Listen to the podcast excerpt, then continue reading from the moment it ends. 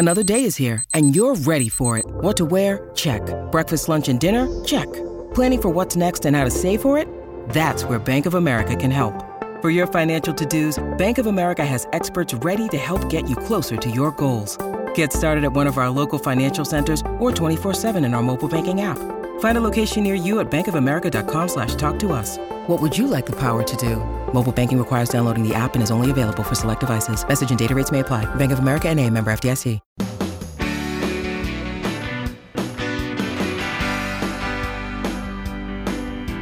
It's my pleasure to welcome you to the Clark Howard Show. Our mission to serve and empower you so you make better financial decisions in your life.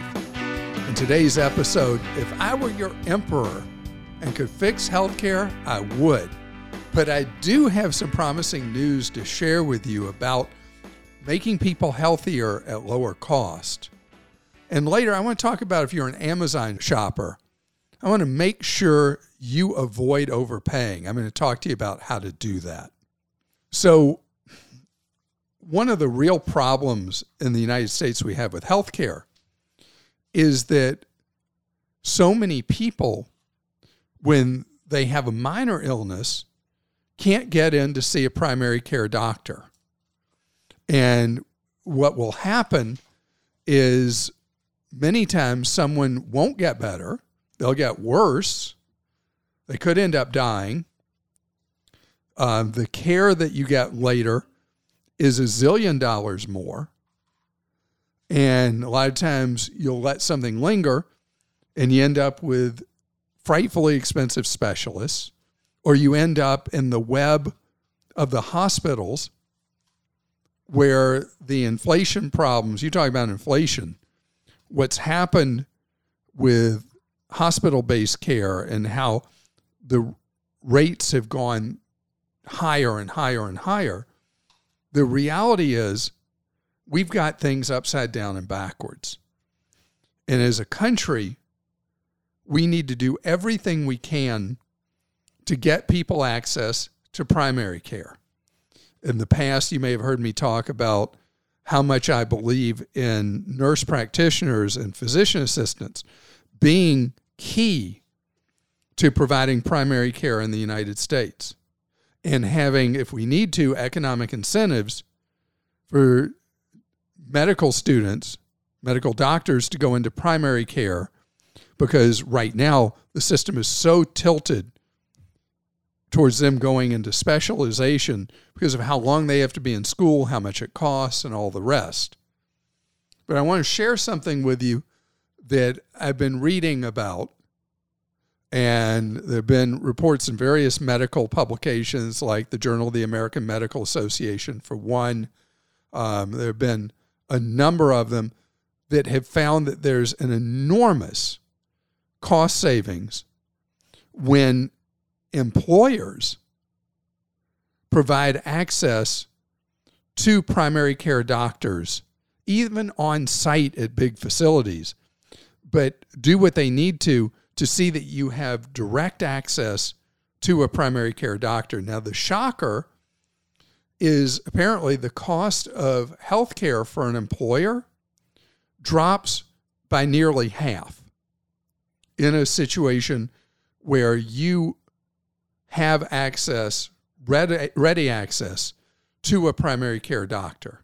A lot of times, even if you have a primary care doctor and you call that office, getting an appointment is like trying to move a mountain. So, having more availability is what large employers who've been doing this have been making happen, where they have medical practices available for their workers for primary care. And that the cost savings are so huge since so much of healthcare is paid for either directly or indirectly by employers is a big number for them. But what I'm interested in is that people's health outcomes are a lot better if they go see a primary care provider early in an illness. And sometimes you'll go in and be like, well, you're just fine. A couple days rest, You're going to be fine. You don't even need an antibiotic. You're fine. But better that than have something linger that you ignore and it causes a terrible, terrible problem. Something we're going to see more and more of that started just with rich people is where you'll have access to various levels of subscription services, where for big money, you have a doctor who has a very small patient load, and he or she is available to you on their cell phone. Uh, they're available for appointments at any time, all that, to things that are more applicable to middle class consumers, where you pay a much lower subscription than rich people are paying. And it still means that you have access in situations for a same day appointment or at most two or three days by the subscription service doctor limiting the total number of patients they have. And mathematically, you know how many are going to be uh, ill at a particular time, need an appointment at a particular time. You limit the total number of patients in a patient load for a doctor practice for a subscription. And you're getting back to having that primary care doctor or medical provider in the system. And we need to break the hammerhold that the various state associations of doctors have, the state affiliates of the American Medical Association, that have limited the ability for nurse practitioners and PAs to be able to practice. And in rural areas all across America where the health outcomes are disasters, they should be able to practice independently, completely of any doctor practice so that we get medical care available to people in rural America. You should see the life expectancies of people in rural America.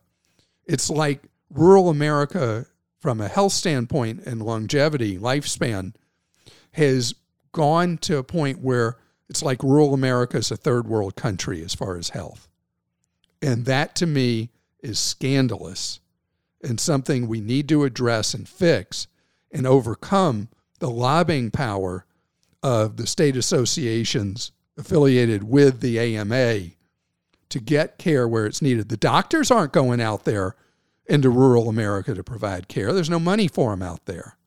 So we need to get care out there the best way we can, which graduate a lot of PAs and a lot of nurse practitioners and get them out there saving people's lives and improving their health. All right, Clark, let's get to some questions. This one's from When. Is it better to pay off credit cards each month in a lump sum or make several payments during the month? I usually make payments weekly based on what has been charged. So, if you are running a balance, then yes, it makes a huge difference to pay several payments during a month because ca- uh, credit card interest is calculated daily. On the other hand, if you pay your balances in full every month, you don't need to do that because you'll be paying no interest. But there are also people who make payments weekly, like you are, as a budget tool to make sure you're not charging beyond your means and that is a perfectly great thing to do if you want to do that. And for people that are trying to get their credit score as high as possible, what you do is you pay the balance you owe on a credit card down to zero before the billing cycle closes. And that will have a massive effect on your overall credit score. Raising it, that portion of your credit score is counts for roughly a third of what makes up your credit score, and that's the percent of your available credit you're using. And this is from Susan in Alaska. My family is moving from Alaska to Texas on very short notice. We found out we don't fall under the company's normal moving protocol, so they will not pay to ship our vehicles. We will only be in Texas for one year and then will be moved again, likely to a place where we will not be taking our own cars. Should we sell our vehicles in Alaska and find decent used ones in Texas, or should we ship our vehicles for probably $4,000 each? Normally, I would say we should sell then buy, but the current vehicle shortage and high prices has me second guessing that decision. So, Susan, definitely sell the vehicles in Alaska. The inflated price you'll get for your car you're selling will give you the money you need to buy a used vehicle that you'd buy in Texas. So, let some Alaskans enjoy your used vehicles and you, when you get to your new location in Texas, you already know there's sticker shock with used vehicles. You're just going to have to buy one of equivalent age and hopefully miles, and hopefully you'll do just fine. But certainly, no matter what circumstance, you're not going to end up paying $4,000 more on that sell and buy per vehicle. And from Kevin in North Carolina, I'm planning to gift my 2015 gas SUV to my mom. My husband and I also have a 2014 Leaf that we love, but since its range is about 80 miles on a full charge driving on a hot day on a flat road, we need a second vehicle for longer ranges. We've been eyeing a Tesla, but the price tag is alarming. We're all for electric, but the Leaf does take about 45 minutes on a quick charge, a few hours on a standard charging station plug, and overnight or longer at the wall outlet at home. I'm afraid a car with longer range means insanely longer charge time. We know Tesla has supercharging stations, but we don't know how that works. Is it a subscription? Is it worth it? Also, what are your thoughts on, on other fully electric or plug in hybrid vehicles? We don't want to rely on gas, but we also don't want to get stranded somewhere. So, there's a way station if you want to do it, and that's where you buy what's known as a plug in hybrid. That for everyday driving, typically to a range with most of them around 30 to 35 miles you're an electric vehicle just automatically, but it has a gas engine. And when you do take a longer trip, you can fill up like any other gas car and go on road trips not worrying about charging. As for Tesla, the way it works is Tesla has a nationwide network of superchargers that charge a vehicle really, really fast. The newest ones charge a vehicle at a rate of about 700 miles of range an hour the older Tesla chargers about 220 miles of range per hour. You pay based on the rates at that time of day for charging at a supercharger. It used to be flat rate, but now you pay a variable rate and you pay based on what it costs Tesla for the electricity where that supercharger is. In any case, it's a lot cheaper equivalent per mile than buying gasoline. So Teslas are expensive. A lot of their inventory is sold out through the third quarter, I guess it is, through the end of September. So buying a Tesla right now is not the easiest thing in the world if you're looking at buying new. I want to tell you, Prime Days just ended for Amazon, and maybe you found some great deals on Amazon and its competitors. Straight ahead, though, I want to talk about the downsides to being hyper loyal to Amazon. I have friends that are so into the whole Amazon thing that without even thinking about it, when they go to buy something, they just go to Amazon. And I got to tell you the craziest thing there was a new home built down the street from us, and they built this like micro house next to their house with this exotic kind of door that you can open from the outside to put in packages. And I didn't know that's what it was for, but I was talking to their next door neighbor, and he said, Yeah, they built that just for their Amazon packages, that they're Amazon addicts and they had some porch pirate problems.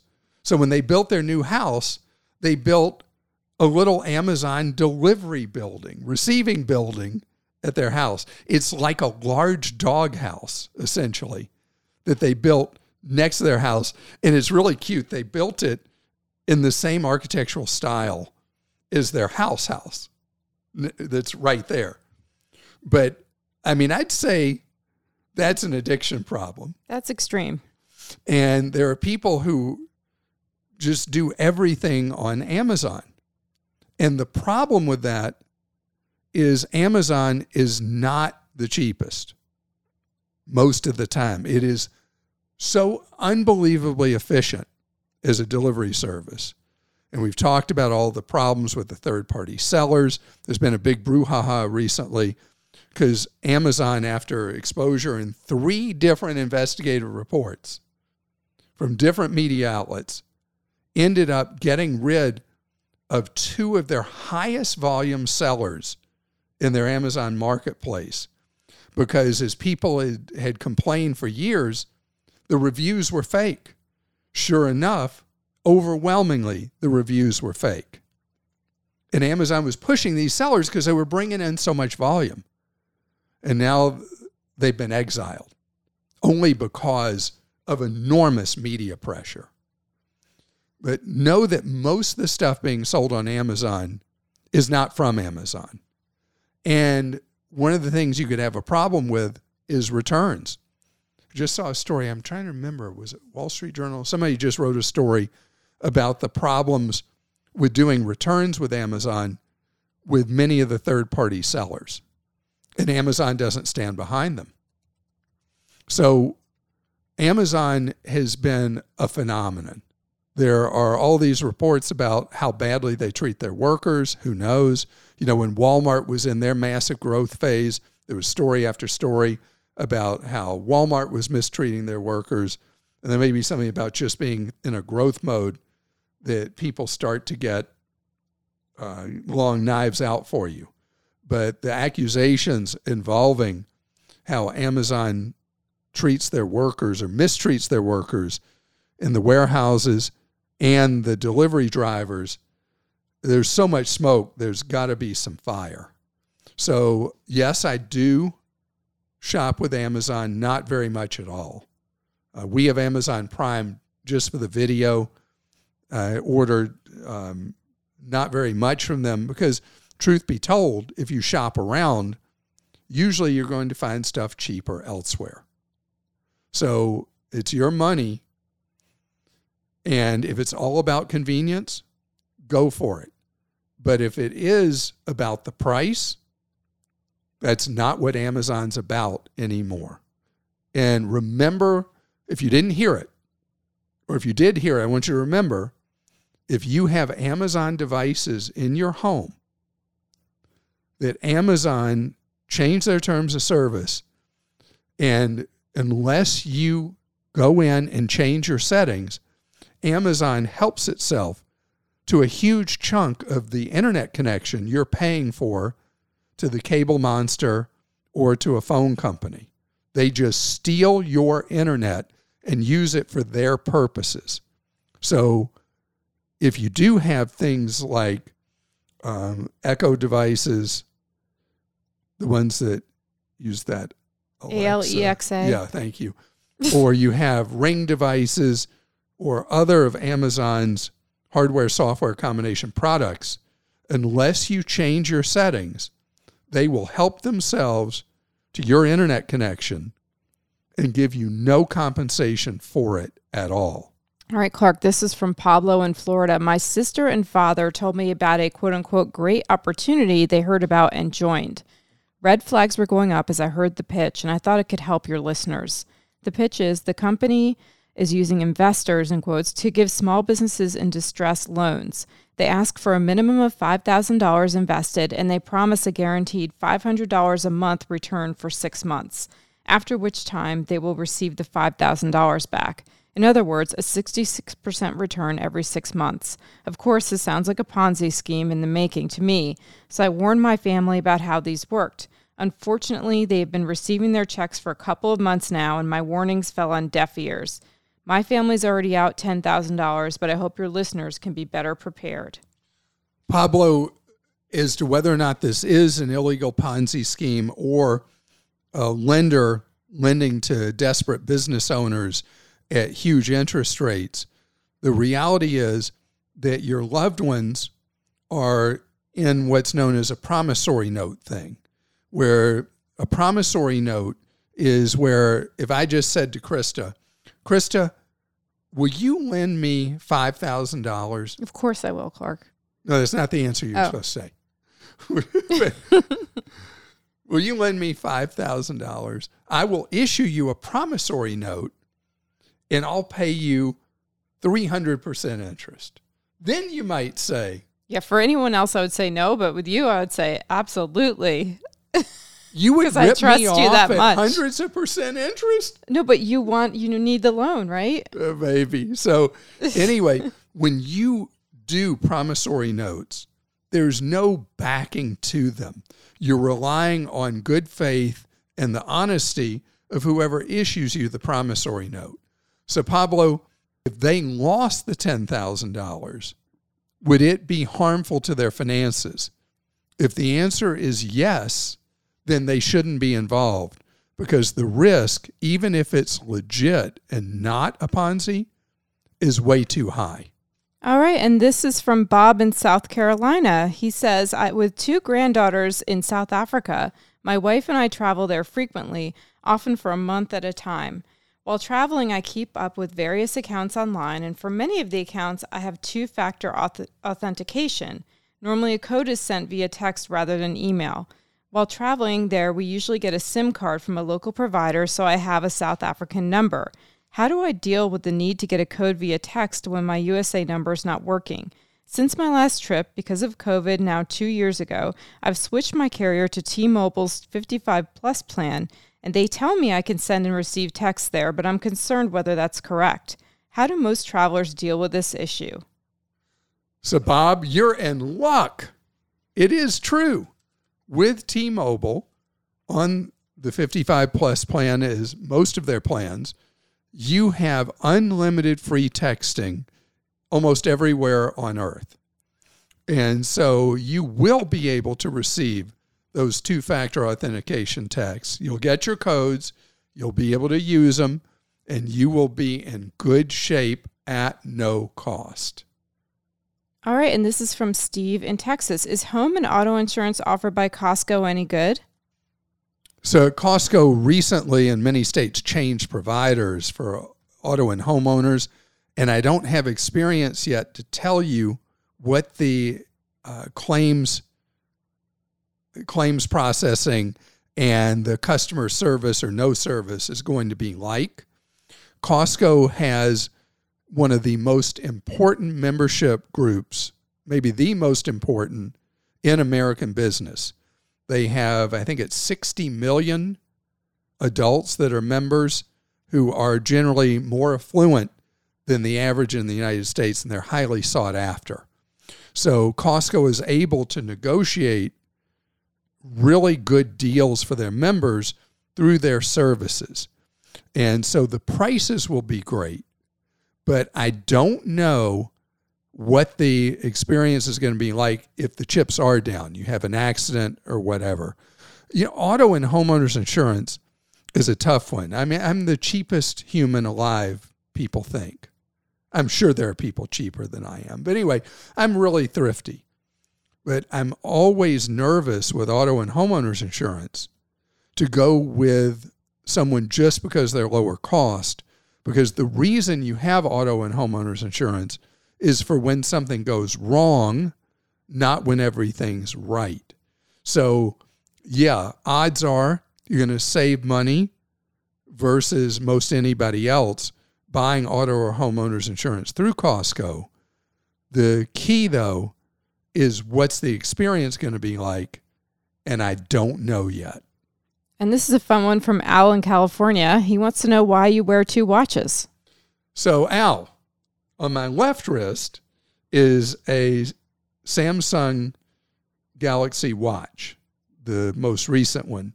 On my right wrist is something that looks like a watch, but it's actually a Garmin fitness tracker.